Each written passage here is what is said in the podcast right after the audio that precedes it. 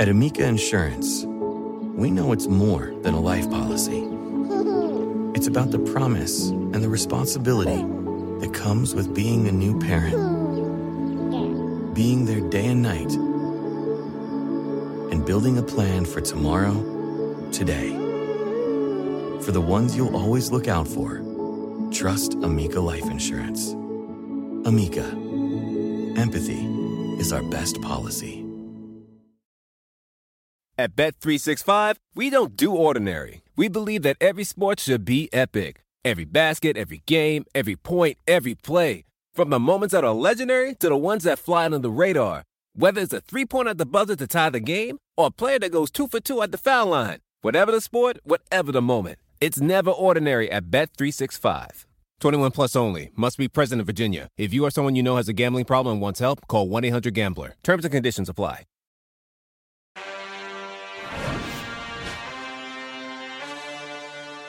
And yeah, Teddy was like the offensive lineman when I would scramble too much in a game, he'd always be out of breath and be like, Would you stop scrambling? And I'd be like, Would you stop smoking weed? right? All right. So Yeah, that's why we're out of breath right now. that's why we're out of breath. Yo, yo, yo, yo, what's up? It's Chris Sims. Chris Sims unbuttoned. Ahmed Fareed is here. Yes, that was my. Oh, I got some feedback from some of my old high school friends. They did hear that live. Some people sent the clip to them. My friend Owen Corso of the day of. You're like, oh, now you're throwing Owen under the bus. All right. They didn't care. So it was all good. They didn't care. They didn't care. So, yep, we went from stories about Ted Gucciora and some polluted lungs, which I might have. But one thing we know is the guy I'm sitting next to's got the cleanest lungs around. I mean, the cleanest lungs around for sure. Three cigars. Three cigars in I your think life? in my life. Okay, yeah. okay. You've ever smoked a cigarette? No, never no, smoked a cigarette. Not even a puff. Not, Not even, even like I had too many drinks and ooh, that looks cool. Let me have a puff of the cigarette. No, no. Wow. The third experience with the cigar, it was kind of bad for me. Uh-oh. I don't know what I did. You swallowed the smoke I might have little. done that. Right. And I had a headache and just Oh. felt sick to my stomach the rest dizzy? of the day. And so that ruined that. Yeah, right. And And, now I- you're like, I don't know if I ever want to do that again. I don't need to. Yeah, yeah. You know, it's Right. like it's like I felt terrible. Right. I will never forget that feeling. So uh, yeah, the Okay. healthiest lungs. at Healthiest this lungs desk. at this desk for sure. Although who knows? You know, uh, the way the medical community changes their opinion all the time, they'll be like, actually, smoking a little bit actually expands your lungs and makes you a bit healthier. Yeah, right. Like the old days. That's what they used to tell people. It'll increase your breathing. That's why like Yeah. athletes are doing it. They'd be like, "Oh, I'm strengthening my lungs." It's like a protein shake for my lungs, Right, right? right. Just wait Little 50 years, backwards. maybe yeah, we'll be back there. Yeah, We'll exactly there right. again. Exactly. So you doing good, big guy? Doing good. Good sports weekend for you. Well, you had a good week. You were watching golf. I heard you talking with Mike about that. You got him into watching golf too. I, I had to. I, I try to get him into the horse racing. He has some vendetta What's against horse racing. Yeah, I don't know. I don't know. He, I heard him. He said he was like uh, because the, the I think he doesn't think the horses you know want to be there I- necessarily. he- Which I mean, like, they're he- an animal. You don't know for sure. yeah, right. But do our pets want to be our pets? I, I we don't know they can't say anything. yes These are no questions we either? Don't know. I doubt his Macy wants to be his dog. Well, really, exactly, she's like, right? "Damn, you're my owner," but shit, I'm stuck with you, so I'll just have to deal with it, right? I, mean,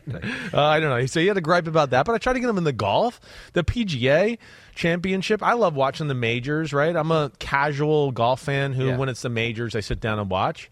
So I mean, Saturday was awesome. Watch the Preakness. You know, national treasure. National treasure. Nice run. I was hoping Mage could maybe pull I it off, right? But he hung in there. Although we don't have the Belmont anymore. Yeah, so we don't care. So we don't. We're like No. the, it was the double crown. That's you know? right. That's we, right. We wanted him to win just to complete you the double crown. You deal crown. with those shenanigans, Fox and the Belmont. Yeah. Uh, so, th- but that was a good day. But then Sunday, I was pumped for Sunday because of the way the PGA ended Saturday night, where I was like, wow, you know, the five, six best players of the world were on the leaderboard, right? And you were like, then they're all close, and you're going, oh, wow, this has got a chance to be a fun Sunday. So that's where I tried to get Florio to tune in. And I think Brooks Koepka. I, I think he's the I, again. I'm not a golf expert, but it's like I think he's the best golfer I've seen since Tiger Woods. That's what I would say. This generation, yeah, he's a superstar. It's the first guy where I'd go, uh oh, we have a guy here that could maybe win double digit majors, right? And I think that's cool, and I'm I'm enjoying watching his greatness. And I love his personality too. Right. He just doesn't care. Doesn't care, total robot, right? Yeah. Only about golf the majors. but not a golf nerd No, either. not a You know, golf a robot, nerd. but not a golf nerd. No, exactly right. A robot in the sense that like it just seems like he's a robot on Sunday in a big tournament where it's just like he's unflappable and you just nothing you can do, and everybody's kind of scared of him, and it's like he's kind of got that Tiger effect, like oh, he's lurking. Yeah. he's lurking. And you even heard Jon Rahm. He's like, he's a shark in the water in these kind of days. Yeah, he's got some cachet He, yeah, he does. He definitely has that about him, and I think that's cool to see. So that was fun. The Yes. basketball. It was a good sports weekend. yeah. I'm getting to know all the sports again now because I don't have to worry about watching film and watching drafts. So now I'm like, hey, this is on, that's on, and my wife I don't think can stand it, but she's got to deal with it. You're almost now. getting your your summer back. So uh, before we get to our continuation Yeah. of your top quarterbacks, let me just share a couple of things from, Oh, from my uh, weekend well, at the got a Preakness lot- here. yeah, I want to. So you, uh, we they. They had me do a bunch of different things. Yeah, I saw some of 'em. The the Cavinder twins, you know, who are the social media sensations. Right. They were there yeah. at the Preakness. Yeah. I interviewed them. Yeah, kind of big deal. Uh, and they also put me in a uh, in a hat, and they made me uh, do a magic segment for the Preakness. I did not see this. I saw this on text, but I did not get to see this live. So if you're watching on Peacock or YouTube right now, you're just getting a uh, sneak peek of just the visual of what they made me do, and uh, that was actually pretty cool. It was like we t- we drove like 30 minutes downtown Baltimore, and there was like this magic shop, and, Right. Because one of the horses, a lot of three of the horses were sired by Good Magic, and so there's always a theme here. And uh, they they go, Ahmed, you want to go and you want to do this magic thing? It's going to be about a minute, and you're, we're going to put you in a top hat. And we're going to make you hold one of those magic wands. And I go, of course, you know me. I mean, that's it looks like you. I mean, that's what you should be. You might. You should probably dress around like that all the time. I know. Like, actually, it's an upgrade in It's your a style. distinguished guy. That's who you are. Distinguished gentleman. Yeah. See, look at that. I'm like getting into it. I'm like, I have a crystal ball here. It's just like, look at that. Uh, funny story about that crystal ball too. Damn. that, there was like a dead snake in that crystal. Ball. Was it really? Yeah, it was. Wow. It was. a- but a I like freaky, you actually. going all. Uh, you know what the hell? Uh, And then there it is. Harry Potter. There's- oh, look at Harry the top over here. hat and everything. And then they go, "Can you disappear?" I was like, "Of course I can disappear." I just went under the table. I'm sad I missed that on Saturday. So yeah, that was that. And then we had baseball on Sunday. Yeah. We had your Yankees. My Yankees. and I'm mad at you though. Well, Why? Well, because you're a Yankee fan, and so you're associated with the team. Yeah. Uh, they didn't play Aaron Judge. I in the know, game. I know. I saw that yesterday. I thought about you when I was kind of looking at the lineup and going through the day because I didn't watch the Yankees game, but I was going, "Damn, Judge didn't play. Yeah. damn, we got screwed at Peacock." That's what I did think. So I was angry, Right. And because I was a little angry, I took it out on Yankee fans Oh, before the game that were there in replica jerseys, Okay, and so we Chris- know where you live. You better watch it. Kristen, I think we have a, the soundbite of that. All right, we got to take a break before we go, though. Let's take a look around at the crowd today. The retro jerseys we've seen all weekend long. Dion is in the house. Neon Dion, yes, I'm from Atlanta and I always view him as an Atlanta Brave, but hey, Neon Dion was here and doing his thing, hitting liners back up the middle. I was a big uh, Rec Specs guy in high school, so Chris Sabo was like an idol of mine. I'm sure you didn't get picked at all, uh, picked on at all when you were in high school. I was resilient. And here we have Bernie Williams and Mickey Mantle. So you got the name on the back with Bernie. That's a no-no. You yeah, don't, you don't no, need a name with it. We know who number 51 is, and we know who number 7 is, too. So, so there we were just saying you can't do that. You can't uh, like the authentic, you know, experience of a Yankee. There's, there've never been names on the back of the jersey. Someone tweeted me, Lenny. He goes, Man, did he Ahmed and whoever the other guy is, and so that was Gordon Beckham, who was like an actual guy who played Major League Baseball. The other guy, whoever it is, really just shamed someone for having a name on their jersey. Not everyone can afford authentic jerseys. Wow, Peacock is absolutely trash. Wow. So that, Lenny, I, I feel Lenny. like Lenny came kind of hard. Lenny, chill for the fuck out, Lenny. Like, Yeah. what are you talking about? First He's- off, he's part of- first a off, part of your crew. There's there's plenty, uh, okay, of replica jerseys without a name on it. Yeah. That are cheap. That was my So, point. Exactly. Your point's good. I'm here for you. Thank Uh, you. it Sometimes we I, just you know just because I'm a Yankee fan doesn't mean they're all smart. Okay, Lenny's an idiot. Lenny, you're also jerky there a little bit. Okay, sorry. Uh, yes. All right. He was just having fun, Yes. relax. I mean, you don't have to go trash on Peacock, okay, Yeah, Lenny? right. You're a little Yeah, too don't- don't bring the company down, and too. seem like you're Yeah. angry about everything. Yeah, you bring Peacock down. Now you're now you're treading on Chris's territory. Yeah, here, that's you know? right. You don't you know, don't mess with me. And then Dem, you, I mean, you, I mean, Ahmed's right. I mean, we are you're, we don't have names on the back of our jersey. Yeah, all right. That's what we do. Old man wearing Bernie Williams jersey should know that. Of Yes. all people, the old timer should know. Exactly. You know what I've heard too is though why they put the names on there sometimes these apparel companies to force you to buy another one when it's oh, another when player. you realize, oh, oh, Right, so it's like some of the retired ones, of course, we'll never see those again. Right. But some of the other ones, it's like okay, I feel like so many people do it like where they don't even realize it until after they get it Yeah. too. Where Yeah. they're like, "Oh, wait, yeah, you're right. Yankees jerseys don't have, you know, especially the ones that are jumping on the bandwagon or Right. you get a, a parent, a mom or a dad who doesn't really pay attention and they do it and you're like, Yeah. "Ah, you of got the wrong and then one." they know, and then they know that you got to come back and get the other one. They're like, oh yeah, we'll sell you that one with a name on the back, and then Yeah. once Ahmed Fareed and that other guy make funny on Peacock. You'll be coming back here. That's right. You'll be buying a New Jersey. All all right. right. so there we go. That was all the fun won, stuff. most importantly. Yanks won. That's Yeah. right. I wanted it to be close at the end, so Yeah. the Judge would pinch hit. That didn't even happen. But you're right. Yanks, they're playing good They're playing lately. good baseball right now. We got to go in the right direction. It seems like. Um, you know what? What? else though? What else, You know what we got going in the right direction? What is that? what a segue! It might be your worst segue ever. You know what else though? what is it? What else though? We're going in the right direction towards number one in your top 40 quarterback countdown list. We're back Oh, look on at track. this. We're, back. We're back, baby. So uh, you and Connor, we left off with who was the last one we did? It was uh, Jordan, Jordan Love. 31. Baby, don't hurt me. Had his own tier. Right. like his one tier. It was his own tier. He's his own man. Baby, year. don't hurt me. Baby, don't hear- Then hurt do me. you? I mean, uh, and that was like, I think I've told you this story. Actually, I didn't even get to say this the other day when it kind of came on. But baby, don't hurt me. Right? You used to remember the skit on Saturday Night Live. where they would go like this. with Chris. Kattan would Yes, do this, yeah. right? So when I was first like late NFL or early, late college, early NFL career, and like when I would come home, I'd hang out. You know, I'm from Jersey. I'd go into the city with some friends, and of course now I'm getting to the age where I got some friends who are cool and in the scene of New York City a little bit, Yeah. right? So I used to go, and I would I would end up at with Chris Kattan a lot. Who was on Saturday Night Live and one of the people that was bobbing his head to that Right. music on the skit, right? Yep. And he was a great dude, right? I didn't really know him that well, but he knew a friend of mine, so he was always around.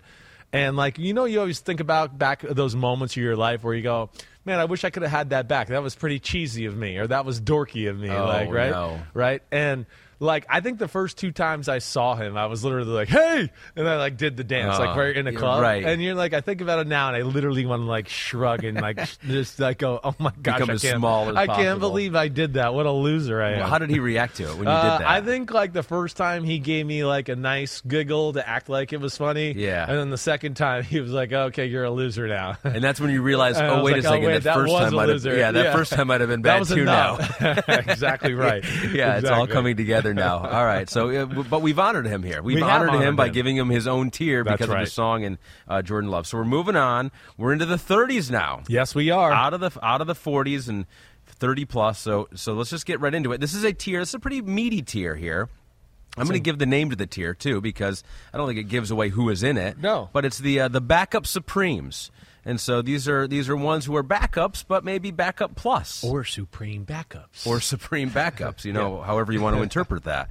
Um, so let's get right into it. Yeah. Next on your list, Right. Number thirty. Who is that man? That backup supreme is Davis Mills. That's right. Davis Mills, number 30, Houston Texans quarterback, right? Fully expect him to be the backup quarterback when the season starts. Honestly, yeah, I got him ahead of CJ Stroud right now as it stands, right? Going into the season. But that's one where, like, CJ Stroud's talent and ability is much greater than Davis Mills. Once he gets a little feel for football and everything like that, I think he his potential and what he is surpasses Davis Mills you know, fourth, fifth week of the year for sure, right? So you take those lumps early on in the year. But here, the, the thing I think when we get to Davis Mills and you talk about it, hey, there's a reason he's a backup, fringe start starter, right? He's smart. He is a good uh, surveyor of the field, knows where to go with the ball. It's one of the things we talked about when he came out of Stanford. He was NFL ready, right? Played in pro style offenses there, so he understood how to run a pro style offense in the NFL. He is big and he plays big. I will say that too. You know, his ability to stand in the pocket, see over the line of scrimmage, throw over the line of scrimmage because he kind of has a high release. All right, that, it, that that's all pretty damn good, and I give him credit for that. You know, he moves better than you think as far as in the pocket, kind of making people miss sliding the right way. He's pretty good in that department. As an overall athlete, though, I would say he's less than average for the NFL in 2023, right?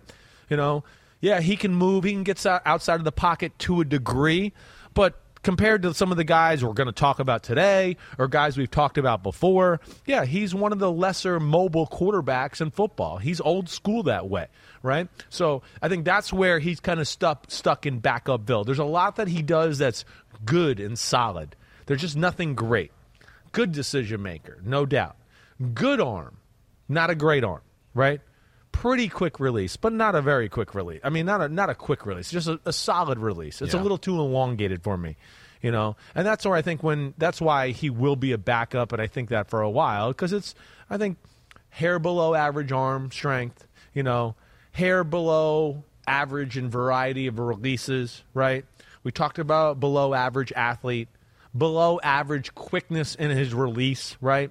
I think all of that, and then below, you know, with that, and then not a real aggressive decision maker likes to check down too much in my opinion. That's one of the last things i wrote. It's just hmm. it's too much. It's always looking for that i think that's why he's stuck as a backup and that's why they drafted cj stroud So, despite all those negative things Yeah. you said about him, I think this is the most positive you have ever been about Davis Mills on this podcast. Well, because with the there's good, good. things you said about Yeah, him. Yeah, I know. So he I was he was 35 last year. He's moved up, and now you don't do these rankings by looking at where they were last year, I and moving don't. them. You just go each quarterback and who Yeah. would I rather have to play a game today? Right. You know, and I think we've made this point. If you're new to the top 40 list, it's not like who's going to be better even by the end of the year. Right. It's like if you had a game today, Right. how would these quarterbacks be ranked to win a game right now? Yeah. Drafting uh, equal teams out Yes, there, and so you yes. have Davis Mills, 30, who moved up despite taking a, a step back. You look at the stats from year to year, and he's actually taken a step back from 2021 to 2022 in completion percentage and yards per games is about the same, but he ended up throwing 15 interceptions last year. So, I mean, this is more proof that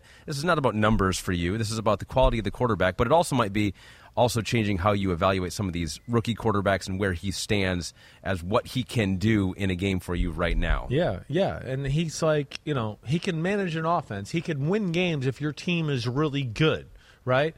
But like what you see with the Houston Texans, he's not good enough to make the team on a day where you go, hey, we're just slightly worse than this team. And if we could just have somebody make two or three plays for us, we'll win the game. Right. And he's just not that.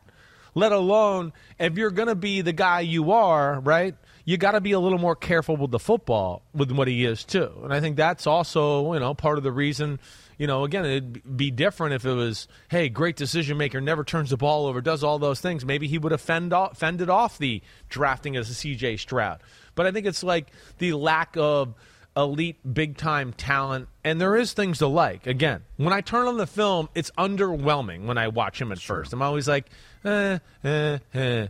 but realistically as you watch him too and there's guys in front of him here and there's even guys behind him that have more physical tools and ability than he does but like i am going to put something into plays the game the right way knows where to go with the football right and i will also take into account he's been around a really tough situation i mean it ain't been a ton of help there right Let me bring So that's that part of that too That's a that's a question that Right. CD, uh, CD2K says to you guys. Was Davis Mills really the problem, and does Stroud have a chance with the Texans? So.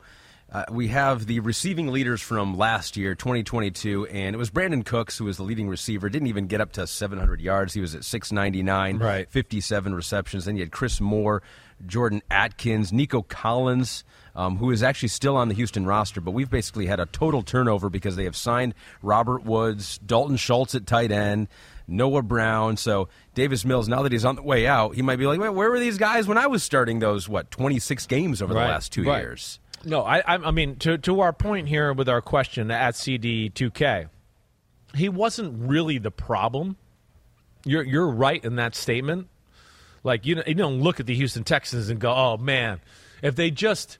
If the quarterback was a little better, they'd win. They would have won more games, or you know, been in the playoffs. No, no, you're you're exactly right with I think with your assessment. There is that uh, it's it's it's an offense that lack playmakers. You just mentioned some of the guys there. They're not household names, right?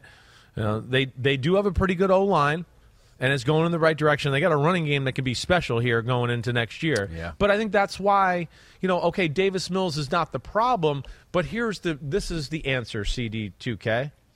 He's not the answer either. That's what I can tell you. And where I would be, you know, again, I think a more talented quarterback or something like that. Again, not not that I say that like ends up being Texans in the playoffs, but I think a more talented quarterback. Yeah, some of these games that the Texans lost that were really close, I, I don't think you would have lost with, with you know some other guys and a, and a bigger arm and you know potentially what C.J. Stroud could be this year Yeah. right? And I think that's you know what they're looking at too. They're going, wait, wait, we were competitive and really close in a lot of games. We just need a quarterback to make just two, three plays for us at the end of a game to kind of get us to win that football game. And they haven't had that. And you look at their schedule; they had a lot of games like that towards the end of the season. I think that's ultimately led them getting the quarterback. Or maybe they liked that though too, because they were a team that was gunning for that number one pick, and because they didn't get it, Lovie Smith no longer has a job. So people are going to look at your rankings, Yeah, and they're going to say, Yeah. all right, Davis Mills is thirty, Yeah, but you said it. I'm doing CJ it right Stroud now. is 37. Right. But does that mean so right now week 1 will be basically right now for no. this season? Well, okay. Week one right now. Week one right now. Yes, Davis Mills is going to be better. Davis Mills can run the offense more perfectly. Sure, there's probably be more plays available to him in the playbook, right? So all of that, but that doesn't mean you start him. I wouldn't. You start C.J. Stroud. You work and you take your lumps and you start to formulate things around him and his talents as you get a feel for him. Then you hope by week five or six, you go, wait, okay, maybe he doesn't know all the playbook like Davis Mills, but we can manage a game plan that's better than anything we could do with Davis Mills because of his physical ability, right? That's where I'm into it. And again, that's where CJ Stroud, it might not be quite as good a decision maker and all of that. But what CJ Stroud will do once he starts getting going here is he's going to be able to make some plays where you go, nope, Davis Mills could never make that throw. And this guy can. Ooh, the future's bright. You know? So, yeah, I'm not ready to say CJ Stroud right now, you know, or the first week of training camp or the first two or three weeks of training camp is going to be as good as Davis Mills. So that's why I got Davis Mills where he is. And I'm going to give Davis Mills some respect for what he's done the last few years. Sure. It's been good. You know, again, it's just not great, but this is definitely one of the higher end backups in all of football. And when he's out of Houston next year, they'll somebody will approach him that way, and he'll be paid like one of the higher end backups in football. I mean, who knows? I mean, it could be this year too. Case Keenum was signed as a backup there in Houston, so right? That's right. I don't know if I know what's going to go on there. Yeah. three of those guys. So Yeah, who sure. knows? Who knows? Right. But yeah, maybe one of the higher level backups out there, which is what the tier is. It's backup supremes, and so that is thirty. We go Davis to Mills, to your point. point, one more thing. The, one more thing, though, be interesting there with the Case Keenum thing and all that, to where, yeah, if there was an injury in training camp, somebody lost their backup and they were a good team, Yeah. or you know maybe somebody does have a starter that goes down and they go, man, we're kind of good. We like a guy that can like play right now and help us. That's where Davis Mills could end up being trade bait when this is all said and done. So we'll see where it goes. Uh, where will our list go next? Oh. That is the question Ooh. now. So that is 30. 29. Another good backup who played quite Yeah, a bit yeah. down the stretch. Yeah, Started. That's right. Don't look at his stats all necessarily either. It's Tyler Huntley, Baltimore. Tyler Huntley's damn good. I mean, damn good. You know, first off, when he took over this year, this is the one thing that jumped out to me when I started to watch film on him a little bit. The, the, we forget that when he first took over in the season, the offense in Baltimore was struggling a little bit. I mean, they weren't necessarily hitting on all cylinders, even with Lamar at quarterback. It was kind of going through a, a bit of injuries. The run game wasn't quite there, right? They had just lost to Jacksonville in Jacksonville. They couldn't protect. I mean, so he kind of took over with Lamar getting hurt, where the team was kind of in one of those, you know, lulls that a team goes through during the season. And then they had some injuries to go along with that. But man, when you talk about Tyler Huntley, you know, yeah, I think he's a fringe starting quarterback. He's got, first off, a sneaky explosive arm, right? I wish he had a little bit more of a less robotic motion, but still, he controls the ball and the ball pops off his hands in power type throws, right? So that's the first thing I like about him. He can flip the field in one flick of the wrist that way. Then, you know, we know his athletic ability is the real deal. It is. You know, you go back to the playoff game against Cincinnati and some of the runs and plays he made there. And then, two, off of that, he's not a guy that looks to run. He wants to play in the pocket and throw and dissect you with his brain and his arm. And he's a pretty good decision maker, too. He was a hair maybe aggressive and trying to sneak a ball into some tight windows this year. Here's the other thing, too. They didn't even take advantage, I think, of some of his running. They were scared because if he got hurt, so they didn't call a lot of design runs for him because I think they were like, wait, if he gets hurt, we don't have Lamar. We're going to have Anthony Brown, who's barely played, and we think we're a damn good team. So they didn't even use that really a whole lot down the stretch of the year. But that's where I like him. He does know how to run the offense. He's a very good athlete, like I said. You know, he's a runner who doesn't look to run first. He wants to throw. And then he is like, um, he he is uh, a quicker or, or uh, what do I want to say? Just an ability to put the ball into tight windows where I think some of these other guys we've talked about in past already, where I just go, no, that's where he is a little more overall talent than I think people give him credit for. Just Verheij tweeted you, Yeah. How do you evaluate a quarterback like Tyler Huntley now that every team has an idea of the player he is, rather than in his first year when he was a complete surprise to most? Does he have to accomplish more to get on the top 40 list in comparison to where he was the previous year for you when you put him 34? So you liked what you saw from him. He I was did. 34 last year. Now he's 29 this year. He was a Pro Bowler. Yeah. I mean, let's Yeah, not just you're right, dismiss that. He was a Pro Bowler, even though they don't even play the game anymore. Uh, six games for him last year, Uh, about 65% completion percentage. The passing yards per game was down, but it, like it, functioning in that offense is the main thing. It's not about a numbers game with Tyler It's not a Huntley. It's about numbers. do you win in their system Yes. the way they want to play. Right. No, and I think you know, again, like I said, there was injuries at the running back position. They were injured at the line position when he took over. You know, with the the playoff game was one of the the first games where they were kind of like had at least a majority of their guys back. Also played an unbelievable stretch down the end where you played teams in your division with good defenses who have knowledge of how you play and all that. So you know they they hit a few bumps in the road and they weren't smooth in that part of the year. And then of course he got banged up. He didn't even play week 18, right? That's when Anthony Brown played against the Bengals, if I remember correctly. So, uh, yeah, it wasn't like the perfect year from stats and doing all that. But that's where, again, I, I hope that's why I do what I do. I'm sitting here to pierce through it to tell you, okay, yeah, I know Davis Mills was the starter longer and he did his numbers look better you know. But I just go, well, well, I'm I'm a believer here, and then if you flip those situations, of course, I think Tyler Huntley could have done better than what Davis Mills did for the Houston Texans. I like Tyler Huntley. Yeah. you know, I think he's just um, like I said, I wish he would. Uh, be less lo- robotic in his throwing motion. He does need some different releases, okay? Uh, and then maybe don't stare down receivers quite to the extent. I think that's what got him in trouble a little bit last year, where he trusted the offense, he trusted his arm, and he just went, "Ooh, I see him. He's my first read. I'm going to throw it in there." And he stared down some guys, and I think that led to some of the turnovers he had this year as well. Across America, BP supports more than 275,000 jobs to keep energy flowing.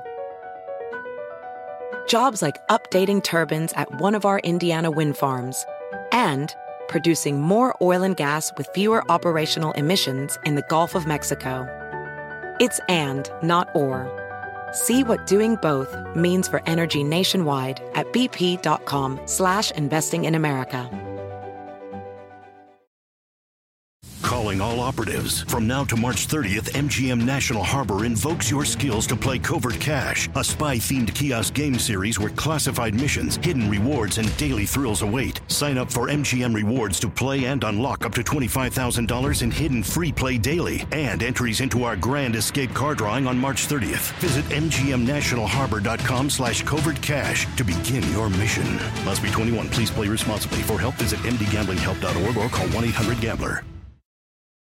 Dental Associates of Northern Virginia redefine what it means to visit the dentist. Get top quality personalized support from committed experts who prioritize the well being and satisfaction of you and your family. Care is centered on a highly personalized treatment plan backed by the trust and support of long lasting relationships. Schedule your next appointment by visiting dental1-va.com slash offer slash SiriusXM. So, a question posed by your friend, Yeah. Mike Florio, Right. A couple weeks ago, Yeah. it was maybe a month ago at this point. He goes, With the Ravens having only a right of first refusal and no compensation if another team had signed Huntley, why didn't anyone pursue him? He's making 2.6 million in 2023. It's a bargain. It's better than a bargain. It's a steal. He has eight career regular season starts. He almost led Baltimore to that upset win of the Bengals in the wild card round. He Yeah. goes, Ravens coach John Harbaugh said there's no question in his mind that Huntley can be a starting quarterback Yeah. in the NFL. That could be a little bit of coach speak, trying to build up your player. But Sure. I mean, two point six million dollars isn't he worth more than that to the Baltimore is. Ravens? But th- it's like, uh, you know, you don't see many guys, you know, who who get put in that situation ever go to another team. It's kind of like an unspoken no-no. yeah. So the point's know? maybe more like NFL teams. Not that they're I don't know why they do it. Like I an unwritten rule. It's an unwritten rule. You don't take my guy, I won't take You, your guy. you don't take your our restricted free agent. We won't take your restricted free agent, right? Uh, there is a little bit of that, and I, I do think that that's bullshit. I do, because of course you're you're you're cutting off leverage for the player there too, where we've made it no no like oh yeah we're doing this, but you still have an option to go out there and the teams have colluded to go, no, we're never going to go ap- after those guys. So we're never going to, you're never going to have to actually pay them more than what you intended to pay them. Yeah. So that just doesn't happen. And uh, it's so I think that's that's really what to look at it more. Um, and I, I don't know if I was a coach, I would not be adhering to those rules. I could tell you that. I'd be pissing everybody off and go, no, this guy, um, we'll take him and we're Yeah. going to pay him a little more. And oh wait, now you have to pay him more if you want him back. Great, fuck Right. you. We were trying to screw you over anyways. Yeah. right. It's all. And you go, we'll take him too. He was book. in the Pro Bowl It's a- last year. he was a Pro Bowler last year. But here's last thing with him too, because I know. But I talked about the things I wish more qu- quicker release. Wish there was more releases. But here's the other thing, and to me, where he can make game changing throws with his arm that to me is better than a Davis Mills or some of the guys he's front of. He can run the system. He proved that two years in a row. You go back and watch last year; he was damn good doing that too. And then he can play backyard football. I mean, he can definitely play backyard. Get out of the like, oh, nobody's open, nothing is happening. I'll get out of the pocket and run for ten, or I'll get out of the pocket and on the run hit a play for 15 yards and deliver more than the playbook has to offer. And I think you know, again, I'm one that puts a little more and maybe stock into those departments than other people, and that's where he kind of separates himself from some of the other guys we talked about. he does a lot of things quite well. Yes. But one guy does things a little bit better, just a little A bit better. little bit better. Number twenty-eight on your list. I is- can't even believe that he's 28. This shocked you. It It's your shocked own, It's your own list. You're making the list, and you shocked yourself. It shocked myself. Right. I did. Andy Dalton is number 28. Andy Dalton had a resurgence last year. Andy Dalton, like, I want to say, like, what got into him? What did, what did, he must ate a lot of spinach or somebody put something into him because he just, to me, was a different football player last year. Listen, and you know me, I, early on in the process when Andy Dalton was out there, I was like, well, what, we know what Andy Dalton is. What are we playing Andy Dalton for? Yeah. Let's go with Jameis Winston. You know, we're not quite sure what he is, and I thought there was more potential. But man, when I was making this list and going back and watching Andy Dalton, here's what's changed about Andy Dalton. I mean, one, Andy Dalton changed his motion a little bit. From um, he he changed this part of his career. He shortened his backswing, right, in honor of Brooks Koepka and the, and the Yeah. PGA. What we're talking about. You could But tell that on film. I could definitely tell that. You know, he had a motion. He's got a very flexible arm where that arm would really kind of be a little too floppy throughout his whole career. And it's like he made an effort to go, you know what, I'm not going to let it go back all the way and look for two extra mile per hours, right? I'm going to just be on the money and get it out of hair quicker. And he like would stop it right here. And to me, it led to not only quicker release, but he, he rarely missed a target throughout the year. Andy Dalton was one of those really good quarterbacks that I used to watch and go, ah, man, big moment. You missed that throw because of your floppy ass arm and that, all that. And like, damn, you're too good to miss that throw, right? There was this year, when you started to dissect it, I started to go, damn, Andy Dalton, ball out of his hand, quick decision. Oh, ooh, and not just quick decision to keep the quarterback rating up and the completion percentage up, he was aggressive this year. He was aggressive, and with the other thing that popped to me with the aggressiveness, and I think this is because of the motion change, and I really, really would like to know is like he talked to Drew Brees or you know those coaches down there who who taught Drew Brees did they teach him to change some of these things with his mechanics? Because on those aggressive throws too, and this was always an issue with me with him, is he's never been a great aggressive throw thrower of the ball. I've always been like, oh, there's AJ Green for fifty, but they got 40 yards because he underthrew it, or it should have been an 80 yard touchdown, but he had a stop and they got 30 yards on it, right? Mm-hmm. And not not this year. Man, the more you go and watch and you watch him back, you just start to go, whoa, down the field post on the money, deep crosser into tight coverage on the money, in cut, tight coverage, boom, on the money. And I think that's where he really jumped up in my eyes, at least from, you know, last year to this year. So you're not alone too. There were other people that noticed this too, which is interesting. that's too. good. I'm glad to hear that. Um, so the film, the film showed you that. Some of the numbers indicated that as well. So you talked about the accuracy, the on-target throws. Yeah. Sportradar kind of tracks all the throws, and Right. it's, it's subjective, of course. But Sure. they try to say, was this an on-target throw? Was this off-target? Bad throw? Good throw? Andy Dalton was fifth in on-target throw percentage, according to them. Fifth in the NFL. All quarterbacks here. He was number five, and then Pro Football Focus. Yeah. You know, maybe always take it with a grain of salt, as we you always tell me. Well, they do Um, a lot of good. they good do things. a lot of good stuff. I know. I they know. do a I lot of good fight stuff. back every now and then against some things. he but was seventh. The Yeah. seventh quarterback last year. He was ahead of guys like Tua and Geno and Trevor and Herbert and Brady and Rodgers. And so who knows what exactly they're evaluating on. But like you said, they saw a lot of good. There was a lot of good. You saw a lot of good. A lot of good, and there was. Uh, That's I think the thing that jumped back to, jumped out to me when I went back and watched was the, the you know you, you know me by now. Uh, well, everybody should be able to throw the five yard slant perfectly. I don't give a shit if you can or cannot. I mean, if you can, like, I'm not going to be like, oh, he throws the five yard slant better than anybody in the game. Man, that's he's the Yeah. best quarterback I ever seen. No, like that doesn't do anything unless you got Tyreek Hill and a bunch of other weapons that you can just do that with. No, you got to. You know, like we've been talking about with Mahomes and Josh Allen and all that. Like, if you want to win games and beat the better teams, it four yard throws ain't going to get it done. It's just not. You got to make some plays. And man, when I watched him back, that was a pleasant surprise. And I did not give him enough credit for it during the season when I watched him. And hey, this too for an older guy, dude still moves well. You know, he really does. He moves well. He's still tough. He ain't afraid to tuck it and run for five or six yards. And that's where I give Andy Dalton a lot of credit. And despite that added aggressiveness, Yeah. he had the highest completion percentage of his career Mm. last year. His percentage of throws per touchdown was his best since 2018, best quarterback rating since 2015. Uh, now he's on the Carolina Panthers. Yeah. Head coach Frank Reich said this weekend Andy Dalton will remain the number one quarterback when the full squad works together. Yeah. Although he did note that the plan is for uh, rookie Bryce Young to, get wind up taking there. more reps Right. than the veteran over the course of the team's workouts. That's he said, right. quote, when he's ready, when it's best for the team, that's when we'll look to make the transition. So I think this is interesting. I think this is probably more interesting than what's going on at Houston because I think Agreed. Houston's going to get C.J. Stroud in there and right. play. They're rebuilding. And you know what Davis Mills is and all that. And Yes. there's not great talent. yes. But you're going to say what? I- There is I- some talent here. With this There's some talent, right? And he showed it last year, and he showed that he maybe He even at this age he might be improving Right. somehow. Right. And so unless Bryce Young comes in there and is just clearly better, I I think it could give them an opportunity to ease Bryce Young in a little bit more than maybe the Houston Texans will ease in C.J. Stroud. I, I think so. I you know, with one and I think the situations are different, right? Where Houston, it's like it's a rebuild. They know they're starting from scratch. I think Carolina can kind of look at themselves and go, no, no, wait, we can we can be competitive like right away. Like we're not we're not Houston. We have more pieces on our team here. Right, which can lend them, I think, to maybe playing a guy who's a little bit better at first, right? Yeah. And yeah, I think Andy Dalton, I think that'll be a tougher overcome by Bryce Young. Again, this is where the Bryce Young thing is tricky, right? It, it's it's his arm is not better than Andy Dalton's. He's not as big as Andy Dalton, you know. And then Andy Dalton's played a lot of football too. This is different than Brett Davis Mills that way. I mean, Andy Dalton's been to the playoffs a bunch and the starting quarterback for the Bengals for a long, long time. This ain't just chop liver here, right? Yeah.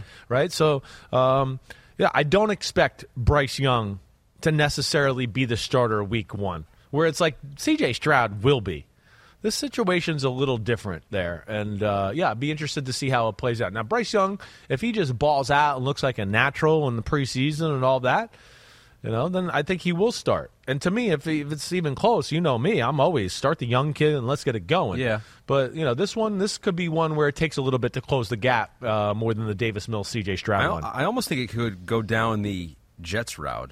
Route. Route. Th- th- listen, Road. this is what scares me about quarterbacks like Bryce Young. Yes. you know this about me. I'm not trying to be a jerk. There's, I love a lot about Bryce Young, but when you're not super physically gifted, you know, I always worry about they're going to be on the field and they're going to go, whoa, wait, the number one pick, his arm's not as good as Matt Corral's or Andy Dalton's. Hey, oh, the number one pick isn't. Hmm. Oh, he's barely faster than Andy. I don't know if he's faster than Matt Corral. Like that's that's that's where I worry about that. Right. That's the only position in the sport that we do that with. That's the only. If it was any other position, we'd go. Well, he's the backup then. Yeah. Right. Oh, we- we're going to play the corner who's not as fast and not as strong and not as physical and all. Right. So you know, and I know more goes into playing quarterback, but that's what scares me. You know, in those situations a little bit. Yeah, that's a could be a very interesting backup starting quarterback situation. And the next quarterback we're talking about, very similar situation. Very could be very interesting for different reasons, Yeah. but could be interesting for the first few weeks of the season. Uh-huh. Number twenty-seven on your list is Sammy Darnold, Sam Darnold, as they call him. I like to call him Sammy. Okay, Sammy D, All right, Sammy D, Sunny D, Sammy D, right? yeah. You know the. Has he, has he ever done that sponsorship deal with Sunny D? No, I don't That's think a missed he has. opportunity. I know, it really is, right? The orange hair and you everything know like that. No one calls me, uh, you know, uh, Sammy D, No. but Chris Sims will one day, and I should just get this going right now. And his family, I mean, his his grandfather is the Marlboro Man, the original Marlboro Oh, that's Man. right, Remember I yeah. told you that, right? Right. So he With needs one of the greatest thing. names ever, right? He needs to cement his legacy. He does. He needs to. Well, he's trying to, and Yes. that's why he went to San Francisco. He's go. looking for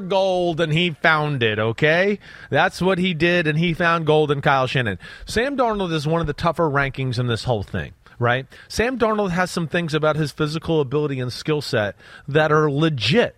Like when you turn on the film and you go, "Damn, that's fucking above average NFL quarterback type stuff right there." You know, like great feet, unbelievable feet in the pocket, very quick release, like one of the quicker releases in all of football.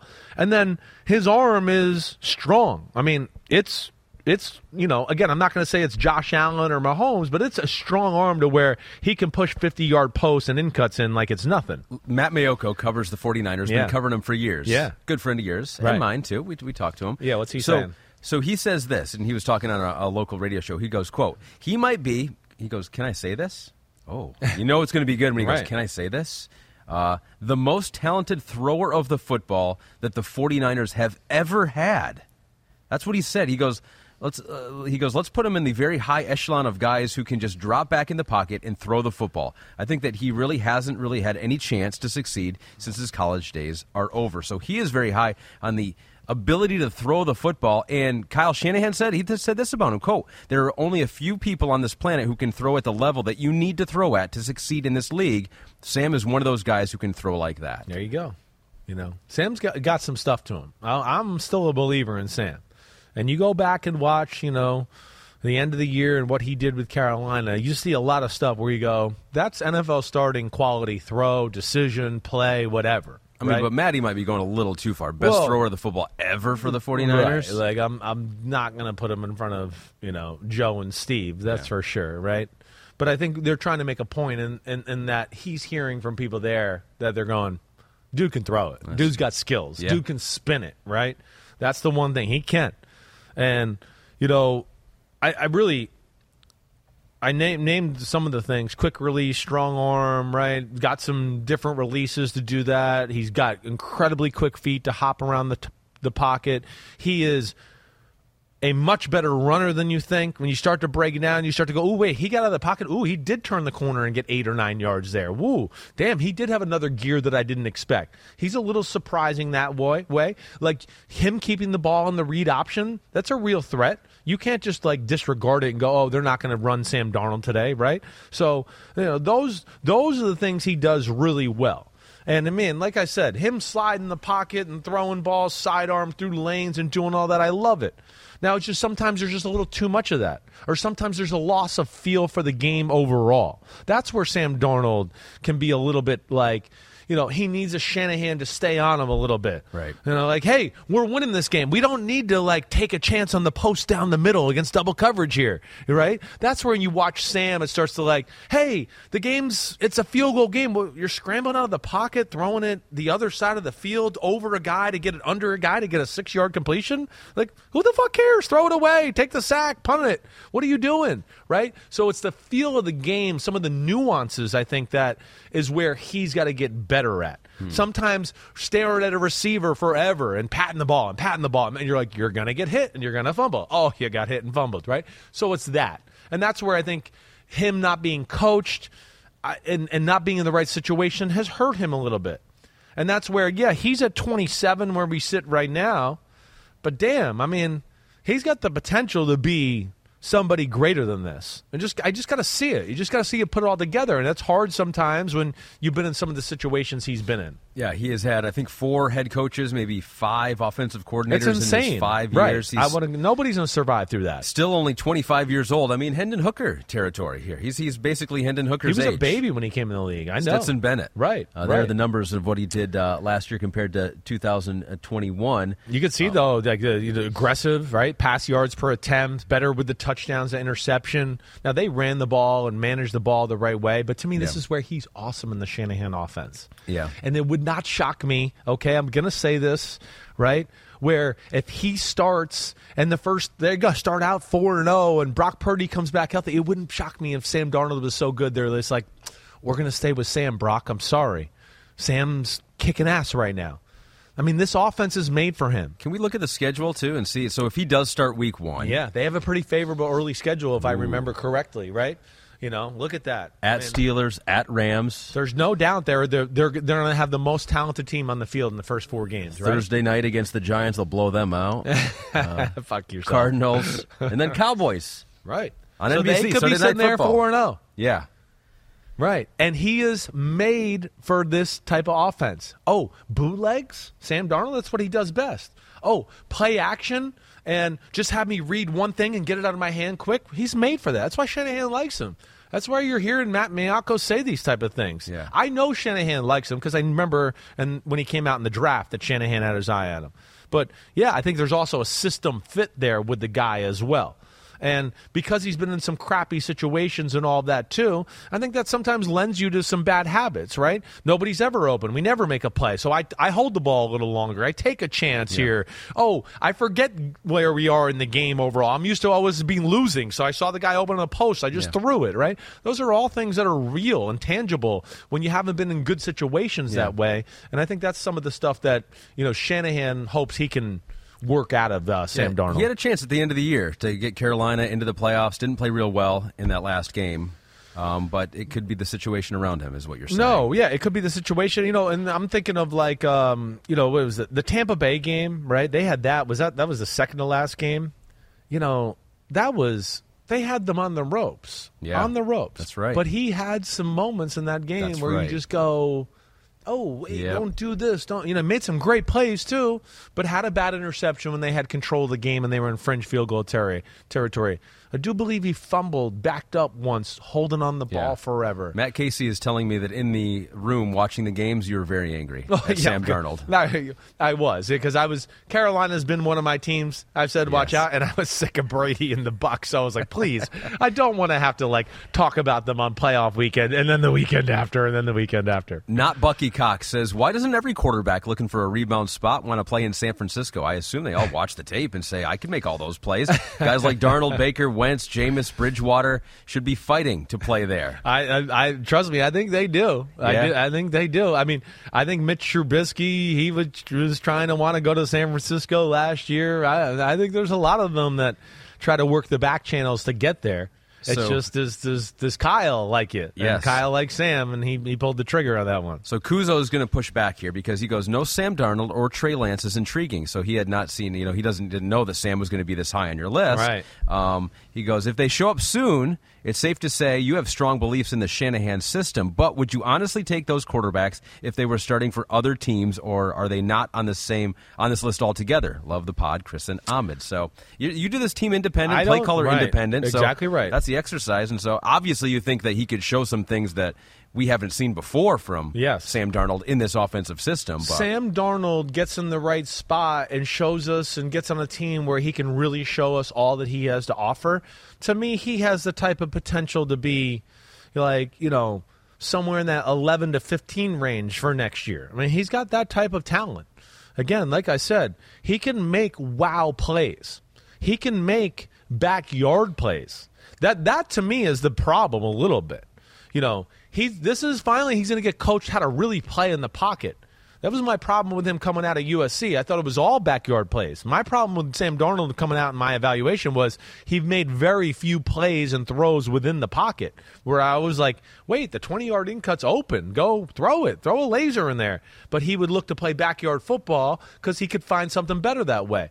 You know, he's getting better in that department. There's still something that he can improve on. And um, no, Kuzo, I, I think Sam Darnold's got a lot of potential, and it wouldn't it wouldn't shock me if things were a little slow to progress with Purdy if he was your starting quarterback for more than you would think this year. speaking of that, Oh, we what close a that tier. We close that tier of backup supremes, and we open up a new tier of sophomore supremes. So these guys that are maybe just a step ahead in the sophomore class here because we did have the Show Me More sophomore Yeah, class. right.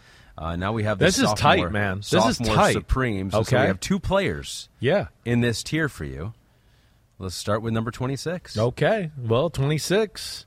In Brock we trust. Okay. Brock Purdy, he's pretty good.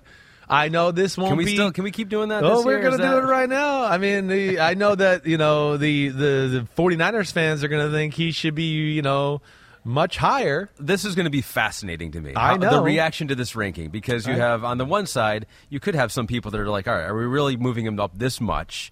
After you know, it was one year in the Yeah. Kyle Shanahan system, and he was the last pick of the draft. And are we just, uh, you know, prisoners of the moment, or are there going to be people that are like he should be way higher in this list? I- I, I really I think- legitimately don't know. I think we're going to get more of that. You do Just think- from our feel at the end of the year, right? There was a few times where we talked about Brock Purdy and people were starting to go, he's already a top 10 NFL quarterback. That's top." true. And I was like, what? yeah. Are you on drugs or were you on drugs? Right? The injury might be saving you here because they might say, "Oh, he's he's got him lower because of the injury." So yeah, no, it's not. I'm not. Yeah. I'm not. I'm not taking that into account. this is a fully this. healthy Brock Purdy. Exactly right. Um, there's when you watch them, it's they're him and Sam Darnold are very similar. Okay, in the way they play. in the way they play, the way they handle, the way they stand in the pocket. You know, even some of their abilities are very similar, right? But Darnold's physical arm is better than Brock Purdy's, right? To where, like, Darnold has a stronger arm, Darnold has a quicker release. These are things Brock Purdy can get better at, for sure, right? But Brock Purdy, the one thing, you, you know, I don't know, I kind of forgot or just didn't, maybe, you know, forgot. He, uh, like, damn, is he a good athlete? Like way better than we even think. Like when we if we went back and watched together, it'd go, yeah, watch him escape this. Watch him run here. Whoa, look at this escape to find a completion or a touchdown pass here. Damn, he's a slippery SOB, as I like to say. So that's where he is really good. And then, of course, his arm, even though I said it's not as strong as Sam Darnold's, it's not that less, though, less than. He can still make a lot of game changing type of throws. And to me, where he separates himself a little bit from a Sam Darnold right now, and you know, again, maybe this is of course part of the coaching and this and, uh, and what he's gotten with Shanahan. But I think this also goes back to all the experience he got at Iowa State. He sees the field phenomenal for a rookie quarterback. He's an unbelievable decision maker, unbelievable feel for the game like overall. Okay, take a sack. Okay, throw it away. Whatever, right? You know, and then like maturity beyond belief in some of the nuanced things he does for a rookie quarterback, right? Where like I said, Sam Darnold could sit there and pat the ball and look at a guy for too long, right? Or mm-hmm. take a chance and you're just like, why, Sam? Why? Why? Like Purdy doesn't really do that. But then Purdy has like he's got veteran eyes already. I mean, when you start to watch Purdy, you start to start to go, damn, he's kind of he's dropping back, and he dropped back, and he's looking over at ten o'clock, and as he's getting ready to throw, he's still looking at ten o'clock, and boom, he throws it to one o'clock, right? Because he's just going to look you off because he knows, oh wait, this is the coverage, I got it. So he's nuanced that way. That's where he's damn good, right? He's not perfect yet. He does have to shorten his motion. I think if he shortens his motion, of course, it'll be a quicker release. And I think it'll add to a little pop in the ball. But he can make all the throws. And like Darnold, he's a very good athlete. He just sees the be- field better and has a little bit better of a feel of the game overall than Sam Darnold right now. And that's why I gave him the edge in, in that department. I think it'd be instructive to look at his first eight games under Kyle Shanahan and the first five games for Jimmy Garoppolo under Kyle Shanahan. That was back in 2017. The numbers are pretty similar. Right. Completion percentage, yards per attempt. Now, Brock Purdy had a much better touchdown to interception ratio. Much. This is where he's got a good special feel that way and when to push the envelope and when to go, oh, it's not worth it. I'll take the underneath route. So I'm fascinated here because you talking about him right now, I think, is better than you talking about him during the season. Because of course, you give a lot of credit to Kyle Shanahan and being in that system and having weapons and Deebo Samuel, although he was hurt for a bit there. But Yeah. Christian McCaffrey comes over at that same time. I think during the year you made the point often that. Is it Brock Purdy? Is it now this new weapon and the running game took off and it reached a new level? Yeah. Once Christian McCaffrey got there, Right. But I feel like looking back on it, looking back at the tape, you're giving a little bit more credit to Brock Purdy and running Yeah, this I'm, I'm more impressed maybe than I, you know, remembered being during the season, you know, but also in realizing and having him number 26 in my ranking to go, No, no, you know, this is still a guy that has to improve on some things. And still, a lot of the good we looked at was still because that team is awesome and they can do a lot of things. I mean, yeah, there's some games you could sit there and look at and go, well, holy shit, he's wide open. Holy shit, that's a screen that went for 60. You didn't do anything, right? Holy shit, he's open again, right? So that's where, again, it, it's. Uh, there, there, there's a lot to like. And for a rookie to be thrown in that situation and play the way he did, that's another reason, you know, I have him where he has. He's got, you know, moxie and cool under pressure and all those type of things that show up that a team rallies behind too. And there's a reason they've made him the starter and they're telling him he's the starter if he comes back because they have a coaching staff and a bunch of players in the locker room who believe in the guy as a leader too. And uh, that's another aspect he's got a little bit of advantage of in Sammy, Sam Darnold. Right elbow surgery is what he had Damn. in the offseason. The 49ers say that after 12 weeks, they're going to evaluate him. Right. That'll, that'll be about mid June, and then they'll have a timetable. They're hoping late August, early September. Could be close to the Yeah, beginning of the regular right. season. And you mentioned if Sam Darnold gets off to a good start, Yep. who knows what, what they do at the quarterback position, but pretty clear that they have something in Brock Purdy. And I was thinking about this too. You know, we, we make a lot about giving up the two first round picks and then using the other first round pick on Trey Lance. I feel like they just got one of those back.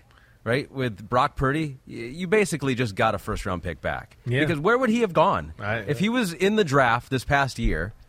Like where? That's a, I hadn't thought about that before. You know, with Anthony Richardson, I mean, we've seen it for a year with Brock Purdy, Right. But after having seen that, let's say for whatever reason, they're like, He was a definitely- glitch. There's a glitch. We have to put him back in the draft. Right.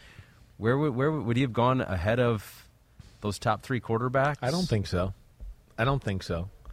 You know, I know it's tough to talk about, you know, after seeing him a year in the NFL and all that, but I still don't know if there's enough pure elite physical talent, you know, to be to be drafted higher than those first 3 or anything like that. Right? Certainly we I misevaluated. We all did. I But mean, probably a first rounder, though. Don't you think a team would take what they saw from Brock Purdy at the end of the first round, like Kenny Pickett territory? I don't know. I don't That's know. interesting. I don't know about that. You know, again, we're, we're and again, why I got him at 26 is uh, uh, I, I gotta I gotta see more in that department. Like I said, I think there's a lot of Shanahan factor in what went on there Sure. too, right? So that's where you know I'd like to see a little bit more before I make some some bold statements like that. You know, I wish, like I said, he's got to tighten that motion. I wish he was a hair more of aggressive as a thrower. All right, that'd be one thing I'd throw out to you too. Yeah. But man, other than that, like I said, the feel, throwing off his back foot when pressure's coming, all of that, you know, having a good feel for the overall game. Um, that's where you know he's he's light years ahead of most rookie quarterbacks. But you know, again, yeah, it's going to be an interesting year with him. He is he's got some some challengers there in San Francisco with Sam Darnold. Yep, yep. And I think we can say that you know Trey Lance will not be on your list. I think that's become Trey Lance is not on my list. That's obvious. right. We're talking about all the San Francisco quarterbacks. Let's get it all out there. Trey he will Lance- not be on your list. No, I, I can't say that he's in the top 40 quarterbacks of football right now. You know, you, you know where I had him last year, and of course he didn't get any reps or get any better last year. So, uh, you know, what did I have him last year? Somewhere in the 30s, I, don't believe, somewhere in that range, right? Um, and of course, I, yeah, I don't think it got any better. Across America, BP supports more than 275,000 jobs to keep energy flowing. Jobs like building grid scale solar energy in Ohio and producing gas with fewer operational emissions in Texas. It's and, not or. See what doing both means for energy nationwide at bp.com slash investing in America. NetCredit is here to say yes because you're more than a credit score. Apply in minutes and get a decision as soon as the same day. Loans offered by NetCredit or lending partner banks and serviced by NetCredit. Application subject to review and approval. Learn more at netcredit.com/partners. NetCredit. Credit to the people. We got another day of NBA action, so it's time for your FanDuel crew to make their bets. You know that new customers who bet $5 get $200 back in bonus bets if you win. Make every night a watch party only on FanDuel. 21 plus and present in Virginia. First online real money wager only. $10 first deposit required. Bonus issued is non-withdrawable bonus bets that expires seven days after receipt. See full terms at fanduel.com slash sportsbook. Gambling problem? Call 1-800-GAMBLER. You had uh, this next quarterback at 39 Yeah. on your list last year. Right. He has moved up into the top 25. Your number 25 quarterback is? is Kenny Pickett from the Pittsburgh Steelers, right? Kenny Pickett, man, you know, it's it's a, it's a perfect example of him and Brock Purdy, right? Like, you know, this is where I want to be like, hey, people, do you really think like Kenny Pickett couldn't gone to San Francisco and done some of that stuff there? Come on now, come on, you know. The situation, all that, and that's why I'm here to decipher this for you. Kenny Pickett's arm is better than Brock Purdy's. Kenny Pickett's release is better than Brock Purdy's. Kenny Pickett, the athlete, is better than Brock Purdy. He's also bigger than Brock Purdy, right? And I would say from pure drop back passing offense, you know, I think it's disputable. I might edge Kenny Pickett as far as reading the field and going through progressions quickly and going in that in that way. You know, yeah, I, I Pickett's pretty damn good. Pickett's ability to throw the ball into tight little short windows is phenomenal. You know, hey, all you got to do is what do they think of him? They, I mean, they let him throw it 35 and 40 times a game, you know, during the season. They trusted him. They couldn't run the ball. So they were like, hey, hey, we'll let him make quick decisions, get the ball out of his hands, and we'll kind of play that way. It's usually entrusted into a veteran type of quarterback. That, so but those are signals that are telling me that they think this of him. And that's where I don't think Kenny Pickett quite gets the, you know, maybe the credit he deserves there. His arm, it's not superstar arm, but it's damn good. It's better than like what I said with Brock Purdy. He can make all the throws. He definitely can. Now, does he need to improve on some of those power throws? Definitely. Does he need to be a little bit more aggressive with his mentality on some of the aggressive down the field power throws type of plays? Yes.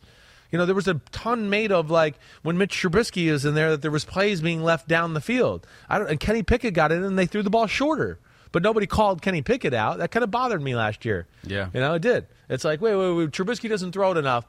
Bench him, and we bring somebody else in. He throws it shorter. Nobody says anything, Yeah. and that that to me is like you know BS. But either way, he did a very good job for the situation he was thrown. I think into. it is interesting comparing the numbers for Kenny Pickett and Mitch Trubisky last year. Last year, of course, Kenny Pickett had had more games and more opportunities, but uh, yeah, the pass yards per attempt was lower for Kenny Pickett than Mitch Trubisky, and I, I do think it was a little bit of a of a letdown for the Steelers fans because they were hoping for this big jump in the offense, and then I think the blame started to go to the offensive play caller and uh, Yeah. was it Canada there. Yeah. So it's like I. I I do think that Steeler fans did feel a little underwhelmed by what they saw first year from Kenny Pickett. I, I'm I'm still you know up in the air as you could tell, and that's why I got him here at you know number 25. There's some things I like certainly, but I'm not blown away by you know it, it's it's shitty how like you know the perception or whatever the world we're in kind of dictates this conversation. Something like Brock Purdy, we never expect him to be here, so like I say all these glowing Like, things is about him, yeah. right? You know, Kenny Pickett's a first round pick, and he's here, and we're kind of like, eh, it could have been better, right? Yeah. And it's kind of messed up that way. All right, Yeah, But life is yeah. all about expectations. I've I've Expectations are are big, right? It's, a all big about part what are you of that. expecting, and then is it better or worse than that? Yeah, and th- those are things that I, I need to see more. I do, I do, and and in all those categories I talked about. Let alone, hey, being able to take some punishment and all that. That's something that I worry about as well. He's got he's got to get a little thicker and a little more muscle on his frame altogether. He did have the concussion issues this year, so that's an issue. But as far as playing the position and playing within the pocket, seeing the field, make the right decisions, make the appropriate throws. Like man, he's he's really good in that department. Now it's like we got to start making plays and making a few plays to get the team over the hump in some close football games. He led some game-winning drives Yep. against the Raiders, Ravens, and back-to-back games. Didn't have much of a running game, so you know if he if they can improve that part of the game, maybe it's better for Kenny Pickett. Um, so and, and yeah, you've been critical of that offensive system there with Matt Canada in the past. So Definitely. some things working against him last there. year, Right. Um, but uh, he was replacing a legend in Ben Roethlisberger. I think we have the numbers from Big Ben in his last year and the numbers for Kenny Pickett. Uh, the percentage of passes past the first down line. I mean, that was the Big Ben's big thing last year. It was like 34% of the time. It's just like, uh, just dump off. I mean, Pickett was a little bit better, but not much better. Um, and so, you know who was probably happy that he didn't light the world on fire? Actually, I know he was happy that he didn't light the world on fire. It was Ben Roethlisberger. Oh, Uh, because he said, Did you see this on his podcast? He goes, I probably shouldn't say this, but who cares at this point? Uh, he goes, I wouldn't say that I wanted Kenny to necessarily fail, but like when someone comes to replace you and you still feel like I had it, I hope he doesn't come and ball out because then it's like, Ben who? So that's what Big Ben said on the podcast. And let me just be the first to say, I honestly give him some credit for saying that. Yeah, I because I, you. think that's a very natural I, it, thing it- to it is. feel. It right? is. It is a natural thing to feel. I want to go. You don't need to worry. You're a legend. You're going into the Hall of Fame, right? But it just shows ballot. you that if yeah, you're right. Even if, them, if a guy like him is thinking Yeah. that, like if you're thinking that at home about anything, like someone comes in, you know, your job and you're working Sure. in an office somewhere, and it's just like you're an accountant, and then be like, hey, did you see, F- you know, yeah, Phil over there? I'm happy he got the opportunity, but I just hope he doesn't do as good as I do. Yeah, Right? Phil's amazing. He No. does this stuff a lot faster than you did it. You know, it's just like, oh, okay, thanks. Yeah, it's uh, it, it is. I do give him credit for saying it. I- Yeah. it is. It's, it, he's at least he's he is being honest. What I would just want to say is, it's like, hey, man, you're cemented in stone. You're the man. Don't worry. Like it's it's you you you don't have anybody that's doubting you. You were Yeah. the man for a long time. Uh, but yeah, it's his first year out. It's infringing on his territory, and I get that. I mean, gosh, I, I just think about my dad when his career ended with the Giants and Dave Brown and Kent Graham. You know, yeah, I definitely didn't want them. I'm sure my dad had the same feelings too. He didn't want them to come in and like hit the ground running and go to the Pro Bowl, right? Yeah. Something like that. Nobody wants to see that. So, uh, yeah, we'll give him. I'm with you. I'll give him some credit for saying it out loud. You know why? Because I guarantee, and I've actually heard some athletes say this, Yeah. that if, when you're on a team and say you're in, uh, entrenched with being the starter, right, and then you're kind of struggling, and then you're benched, right. I know the thing to say is like, yes, I'm rooting for the team to win, and you are rooting for the team to win. But man, oh man, do you really want to see your backup go out there and, and crush it while you're on the bench? I mean, it's a tough situation. is. It's your No, livelihood it for these is. guys. you Exactly know? right. And Ben's not playing anymore, but I'm just saying, even for people on the team, it's it's, it's a tough situation. It is. It is a very tough situation. It's not easy to deal. And yeah, you have to fight against the urges of being a hater a little bit and take the bigger picture into like, okay, wait, no, this is my team. I still got a lot of people I care for in this team, and I want to see positive things happen. And I'll get, you know, my crack once again. But it, Yeah. th- that's the yes, the frustrating thing about football, and it's can be tough on your psyche. Will the Steelers get another crack at the playoffs this year? Ooh. So last year they finished under 500 last year, right? Yeah, Did they- they ended was, up what? Was that What the was that? first time in Mike Tomlin's They, they were nine and eight. They were above five hundred. Oh my gosh! I totally They forg- never, They, they, they never. will never do that. Refuse to be. So okay, they're over under. Let's look at uh, BetMGM for the Steelers. Their over under for win total is 8.5. I mean, I'm going to take the I'm going to take the over. You're taking the over? It's impossible. Yeah, I even just tried to. My brain. I don't even know why it went there because of course that Mike Tomlin's not going to have a losing record. I don't want to like. I don't want to. I, I mean, they scare you, right? Uh, I, first off, I look at them right now, and and again, I don't say this by a wide margin or anything like that, but I I think their roster is probably the least talented in the division. I think I'd give the Browns the edge over them. Yeah. So. That's where I don't know, but then there is a culture and a battle testedness and a toughness and a fearlessness. I would and a, probably given the Browns the edge over him last year. uh, too. you're, you're you're probably right. You're right. So uh, that that's you never count the Steelers out. They know how to play. They love their backs against the wall. But yeah, if you're going to make me bet right now in the AFC and they're over and under win total, I, I, I think I'd probably go slightly under on it. I so would. they are plus 150 to make the playoffs. So not not a long shot, but not favored to. Uh, definitely a long shot to win the AFC North at plus 650. Uh, Mike Tomlin, Coach of the Year, is plus 3,000. My gosh. I mean, that's a travesty. I mean, let's just give uh, uh, Mike Tomlin, he's never won Coach of the Year award. It- it's kind of amazing. He's going to win like Coach of the Decade or Coach of the 20 years. And he's never won it for one year. I I I, I I, know. I guess second to Bill Belichick, but It, it's constantly people on on him, Mike Tomlin. It seems like, but I feel like it turned the corner maybe a little last year, where everybody. I, I feel like even some of the haters were like, "All right, wait, hold on, maybe I've been hard, but maybe this damn guy is good. They never die." Uh, and hopefully people realize that he's one of the best head coaches in football. And yeah, they're kind of in the midst of a semi stay relevant rebuild, a relevant rebuild. I Yeah. think we should phrase it that way, right? Where they're they're in the mix, but I don't think they're really in the mix. They're in the mix because of their culture, their toughness. They're going to play the game the right way. They're going to be physical, not turn the ball over, but not necessarily be like the most talented team in the AFC. And as we have noted here in the rundown, Mike Tomlin has never had a losing record in 16 years as a head it's coach. incredible. Great coach, great organization. Uh, well done. Thank you to BetMGM for all that information. And we want to let you know The action never stops at BetMGM. You can sign up now using the bonus code SIMS. Your first wager is risk free up to $1,000. So say you bet $100 on Joey Porter Jr. to win Defensive Rookie of the Year. If you win, you'll get $2,000. But if you lose, you still get $100 worth of free bets. Simply download the BetMGM app today. Go to BetMGM.com as well and enter the bonus code SIMS to make your first wager risk free up to $1,000. Read the fine print. Let you make sure you know what you're getting into there when you do that too. And don't bet too much, oh, too. Oh, don't okay, bet more than uh, you. you're I just want to throw out the safety things out guy there as well. Way to go, way to go. BetMGM, thank you for all that information. All right, what do we got here? How how long have we been going here? About an hour About, or so? yeah, probably hour and 10, somewhere in there. Something along those So lines, we'll get into right? a couple of the ask uh, me anything. Yeah, but- let's hit a few of them. But we can update the uh, the top forty as we have it right now. So, Kristen, do you have the uh, the updated It's list? there. so There there it it is. is with all the tiers. Morgan, have you been making the tiers and putting those all in? Well done, Morgan. So Two Niners back to back. we're filling up. I mean, there's a lot going on in your top 40 this year. I Oh. mean, there's a lot of different A lot colors, of colors. names, we stayed away logos, from the color wheel this year.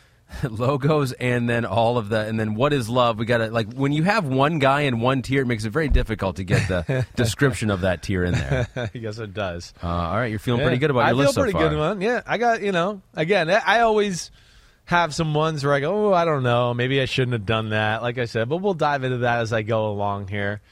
I've had one or two thoughts creep into my mind like that as I Uh-oh. as like time goes. I look at it and go, ah, I should have flipped that. Oh no! Don't But- do that. Don't you know? Stick to your guns. I think you're right. I mean, even if they were, it's like you were talking about, like, yeah, it's like, oh, 34 should Yeah. have been 35 or You go, whatever. It's He's not, not, like a buzzworthy backup. He's a backup supreme. What are you thinking?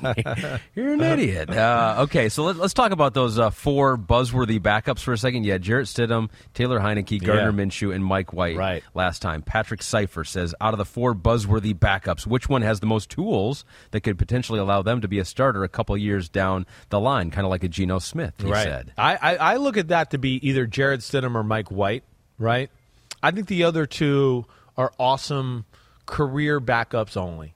Those two, White and Jarrett Stidham, have starting quarterback potential. And I think Stidham's probably the guy I'd look at. Stidham, watching back at him, and I know you weren't here for that part of the Yeah. podcast, he was he's really physically impressive. And I think there's a reason, like like I said on the pod during that when we broke him down, that, that uh, Sean Payton was one of the first things he did. I mean, one of the quarterback whisperers of the last two decades. The first thing he did was, "I want Jarrett Stidham as my backup quarterback." Because you watch and you go, "No, the arm is above average NFL talent arm." You know, release is good, good athlete, sees the field, right? Back shoulder, or just, you know, off his back foot, side. He can really do everything. He's a guy that, like I said during the podcast, like, if he's going to be on Russell Wilson's heels and he's going to drive him, and if Russell Wilson slips up, Jarrett Stidham's the guy that can come in and go, no, I'm the man that's throwing for 320 yards a How game. crazy would that I know. He's got that. You he's think got that's that. a real possibility? I, I, I, with the way Russell played last year, I mean, I almost want to say anything's on the table. I don't know what to expect from Russell. I'm, if you made me bet, I would say it's all going to be a lot better because of Sean Payton. That's Yeah. who I believe in, and he's going to retool, rewire Russell the right way. But But if he can't do it, this he's is- not going to be afraid to move on. I, I don't think so. Sean Payton, I've never seen him be scared of anything or having Yeah. to do a tough decision like that, and I think that's why he threw a little, you know, little change at Jarrett Stidham. Welding instructor Alex DeClaire knows firsthand how VR training platforms like ForgeFX can help meet the demand for skilled workers. Anywhere you go look, there's going to be a shortage of welders. VR training can help welding students learn the skills they need to begin and advance in their career. The beauty of virtual reality is it simulates that exact muscle memory that they need. Explore more stories like Alex's at meta.com slash metaverse impact. We got another day of NBA action, so it's time for your FanDuel crew to make their bets. You know that new customers who bet $5 get $200 back in bonus bets if you win. Make every night a watch party only on FanDuel. 21 plus and present in Virginia. First online real money wager only. $10 first deposit required. Bonus issued is non-withdrawable bonus bets that expires seven days after receipt. See full terms at fanduel.com slash sportsbook. Gambling problem? Call 1-800-GAMBLER. You had uh, the one man in one tier. Yeah. What is love? Got to do with it. Got to do with it. No more. Uh, Jordan Love at 31. Rustum Say, uh, Saini? Saini? 92? they always tell you they go if you don't know how to say it, just go through it. You know, like like be confident go. about it. You know, Rust the complete, the complete opposite 92? of the complete opposite of what I just did. Based off of Jordan Love's performance against Philadelphia, how high can he move up this list? Seems like he could be a top ten quarterback for some of those throws. Well, I he has some throws that are, are elite. He does. So you know, um, top ten is a pretty damn special group of guys in the NFL right now. But uh, I would say like, yeah, he's the type of guy, the talent, the explosiveness in his arm, right? That he could dance around the top 10. I'm not sure I'd say top 10, right? But it, it dance around 12, 14, 11, whatever, depending on the year. I don't think that would be a shock to me if, if hmm. all things went right this year. yeah, Yeah. Okay. Yeah, good. You good All with right, that? I'm taking that Good. in. What are I'm you reading? What are, you, what are you doing over there? No, I was just. Uh, I'm just reading something else. wait, Uh, so you think he could go as high as? Eh, yeah, not top 10. I don't know about that, right? As I said, the, t- the top 10's pretty freaking talented right, now when you get into football here. But, But of but of all the quarterback, I mean, he, the ones that you haven't seen that much of, I mean, obviously they have the most ability to move up or down, right? It's like Yeah. we, we don't know, we haven't Well, yeah, seen it, right? right? Right. So- But some of them, I look at them and go, you know, yeah, they have the ability to move up into the middle park of the NFL, and then Yeah. there's some where you go, no, no, they have the, they have top ten potential, and he he does, you know, yeah. He could be a top 10 quarterback when all said and done. I'm not sure he could do it right away this year, but his talent is there to where, yeah, on a given year, 9, 11, 12, whatever, he certainly could do that. Okay, you know who may disagree with you? Who's that? Nick Norris. Oh, who's Nick a homie. Norris, how dare in. you. He goes, "How do you have Jordan Love so far ahead of Howell? What what we've seen from Howell in an actual game has been so much better than Love. You had Howell at 39, you had Love at 31. Yeah, no, I, well, I've seen Love a little bit more, and I do think that Love has more high end talent than Howell. You know, Howell you get to see in one game too, right? It was just one game, and Yeah. it was against the Dallas Cowboys and somewhat of a meaningless game. Yeah. And you know, so you know, I like Howell. I do. I just I have more questions about. I just need to see more of them all together. Do I think his arm is as good as Jordan Love? No, I don't. You know, um, I don't think he's got the ability to make some of the high level throws that Jordan Love can. Let alone Jordan Love has played a little bit more, and I know it hasn't been stellar, but he has played more to where, yeah, him throwing the football the way he did, the decision makings I saw in that Eagles game and a few other snaps in other games were all really damn good. Yeah. And let alone like like I said, when he stripes the ball, it's like, oh, whoa, whoa, whoa, that that flew off his hand right there. It's like it's special that way. Um, I'm I'm expecting to see some some pretty big things from him. I, I like Sam Howell, you know that. Yeah. But you know, mechanically, he's got some things about his game where, like I said, he has no different release, right?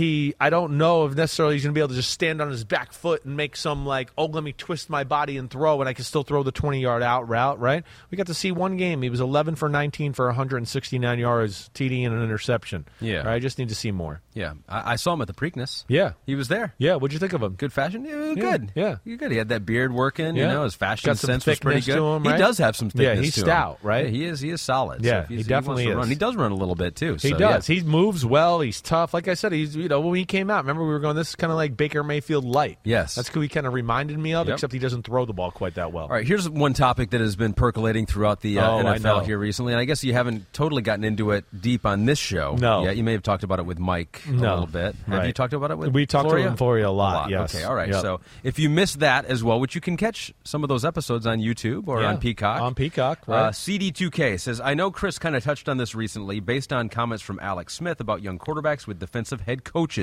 I would like a thorough go over, though. I'm in the Alex Smith camp. So, in case you're unfamiliar here, uh, here's part of the quote here. It says, There's a different mentality from my career when you play for an offensive head coach that wants to light it up and the scoreboard and outscore the opponent, especially as a young quarterback versus a defensive head coach, when really the coach's mentality is, hey, don't screw up, don't turn the ball over, don't put us in a bad situation.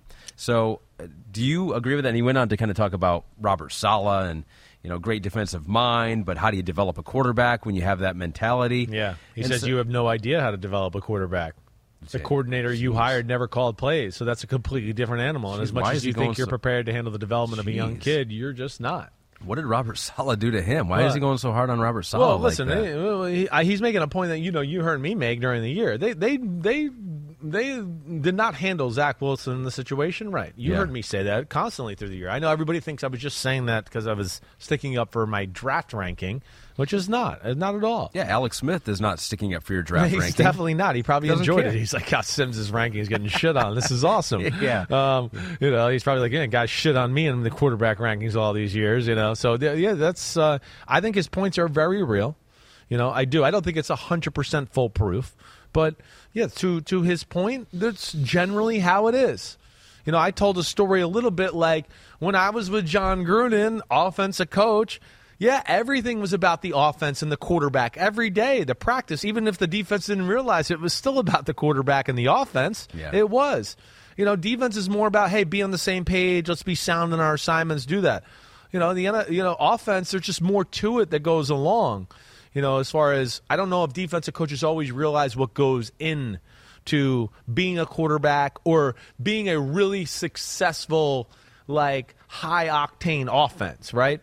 You know, and and a lot of them have the mentality of what we just saw right there, where it's just like, hey, let's play defense, let's control the ball, and just don't just don't turn it over. And as long as you do that, we'll win the game. Right. Right.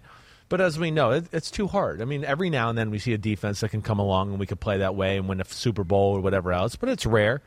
You know, I don't think it's, you know, and, and I'm going a little off path here, but just you know, uh, last time I checked, you know, t- I think it was 10 out of the top 11 offenses in football were all in the playoffs. You can't say that about the defense, right? You Yeah. know, where they say defense wins championships, I'm going to go, eh, I'm not so sure that's the case anymore. Because out of the top 11 offenses in football, 10 of them were in the playoffs, and the only one wasn't was your Lions. Hmm, they should right? have been in Who the should have been in the playoffs and had an awesome offense and were on the fringe of it, right? Um, you go to the defensive side of the ball, and I'll get back to the main topic here in a second. Um, yeah, it- it's it's not that way where the top defenses were definitely in the playoffs. In fact, when you look at it, you go, "Oh, actually, more of the top defenses were not in the playoffs than in it." And we got the Niners and the Eagles at the top. Commanders number three, not in the playoffs. Jets number four, not in the playoffs. Saints number five, not in the playoffs. Bills in the playoffs at six. Broncos not in the playoffs. Patriots not in the playoffs. Ravens were in at number nine. Right. Hmm. So it just gives you a little bit more context there of the situation. So, so going back you- to the point, when you become when you become a GM Yeah. of a NFL team, you will be hiring an offensive head coach. Well, I mean, right now, I feel like, yeah, I probably would. So here's back to the point. Yes, offensive coaches typically know how to develop a quarterback better. They're all about offense and, hey, this is what I do and this is how I want to quarterback my offense. And then they teach the quarterback exactly what the head coach wants in the offense, right? So he's got that advantage of growing. He's in the room with the head coach every day, right? Sometimes you get with a defensive head coach and they just go, wait, I just want an offensive coordinator who I know is going to teach us fundamentals and we're going to run and be physical, right? And you go, okay, yeah, well, we're running and being physical, but I mean, I'm running a first grade pass offense while we're doing it, Yeah. right? So, and then there's no development. And I think that's what we could even get into Russell Wilson a little bit. That's what he went through early in his career. But like back to what I was my main point with Jon Gruden too. Jon Gruden, offense, offense. We ran a thousand different plays, a thousand different plays. Derrick Brooks used to be like, "Oh, you guys are scripting for success over there, right?" You know, screw. You know, they Gruden would make sure the defense was in Tampa 2, and then we'd call a play that would be horrible for Tampa 2, and we'd screw it over. Yeah. But he'd be like, "Well, you got to be ready for that. Teams are going to play, do that play when they see you're in Tampa 2, right? So you need to learn how to de- defend it." Yeah. So that's also the beauty of the offensive coach is he pushes the defensive buttons that way, right? Sure. Defensive coach Jeff Fisher, that group, right? I was with them after Gruden.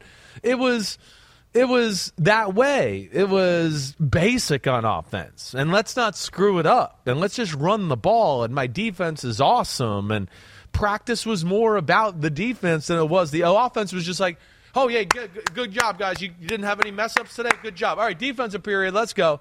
Right. I mean, that's that's what it was. It was a total different mentality that Yeah. way, uh, and that's where the development of the quarterback can be hindered. You That's- better have a special OC, right? Yeah, that's that's interesting. You know, Bill Belichick's a defensive head coach. It, it worked out well for Tom Brady. Yeah. Right? But he had guys on the offensive staff and Charlie Weis and Josh McDaniels where you can go, they're like head coaches, basically. Yeah. I can let them really retool this guy. You know? Bill Parcells, he's a defensive coach. Not that my dad was, you know, lighting up the scoreboard and 50,000 yards passing and all that, but damn, when he retired, he was like top 15 in everything in the history of football.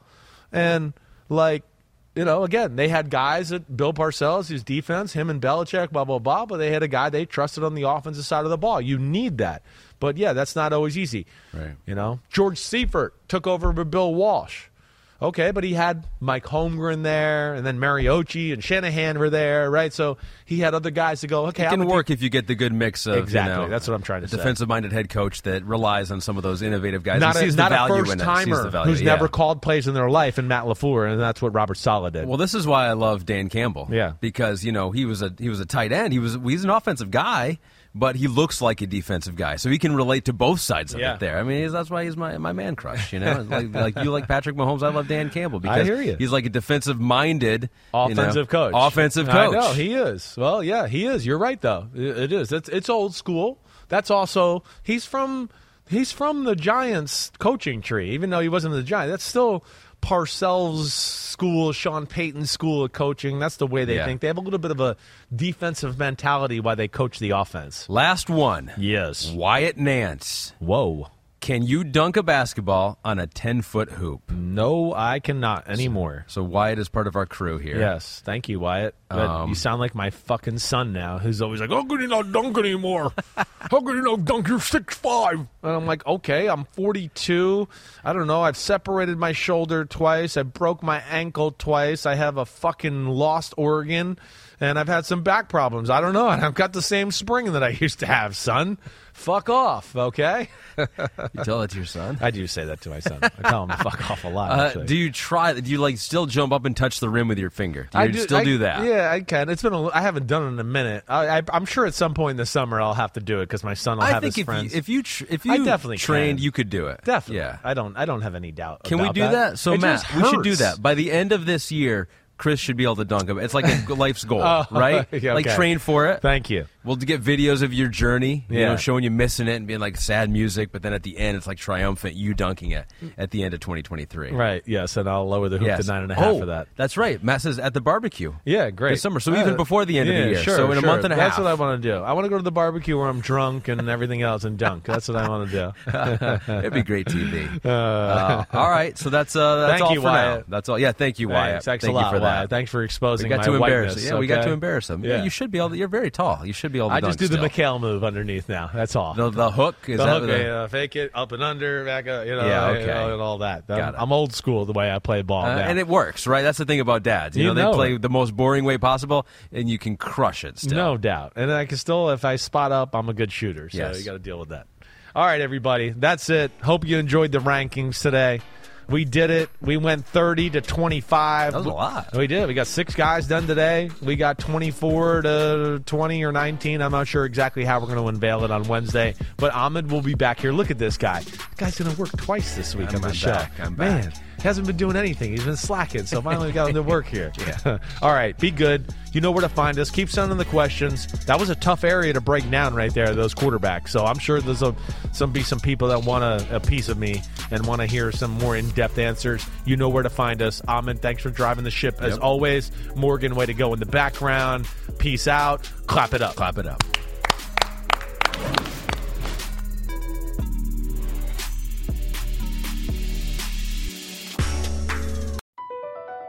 BP added more than $70 billion to the U.S. economy in 2022 by making investments from coast to coast. Investments like building charging hubs for fleets of electric buses in California and starting up new infrastructure in the Gulf of Mexico. It's and, not or. See what doing both means for energy nationwide at bp.com slash investing in America. We got another day of NBA action, so it's time for your FanDuel crew to make their bets. You know that new customers who bet $5 get $200 back in bonus bets if you win. Make every night a watch party only on FanDuel. 21 plus and present in Virginia. First online real money wager only. $10 first deposit required. Bonus issued is non-withdrawable bonus bets that expires seven days after receipt. See full terms at fanduel.com slash sportsbook. Gambling problem? Call 1-800-GAMBLER.